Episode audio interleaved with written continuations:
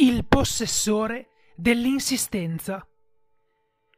In qualsiasi città, in qualsiasi paese, vai sulla pista più vicina e avvicinati ad uno dei fantini. Di all'uomo che vorresti vedere il cavallo senza nome. Uno sguardo furbo gli attraverserà il viso e ti condurrà alle stalle. Quando entri nella stalla, il telaio della porta non farà alcun suono e gli unici rumori che risuoneranno sono i suoni dei cavalli che calpestano gli zoccoli. Il fantino sarà scomparso e rimarrai da solo. Alla fine della stalla una scala porta al soppalco. Salila.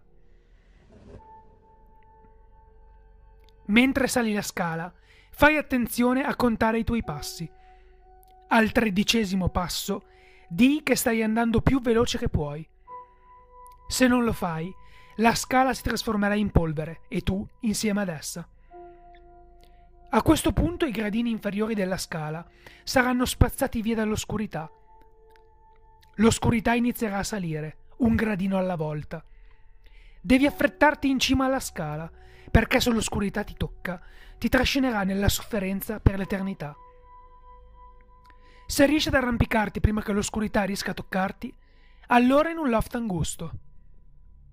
Il fantino di prima avrà in mano un cronometro che lampeggia il numero di secondi necessari per salire la scala. Ti sorriderà con i denti anneriti. Puoi porre una sola domanda. Quanto durerà? Sbufferà e tornerà indietro dicendo troppo lungo. Poi ti lancerà il cronometro e salterà dalla finestra del soppalco. Una corda penzolerà dal sottotetto a terra, scivolerà giù e continuerà per la tua strada.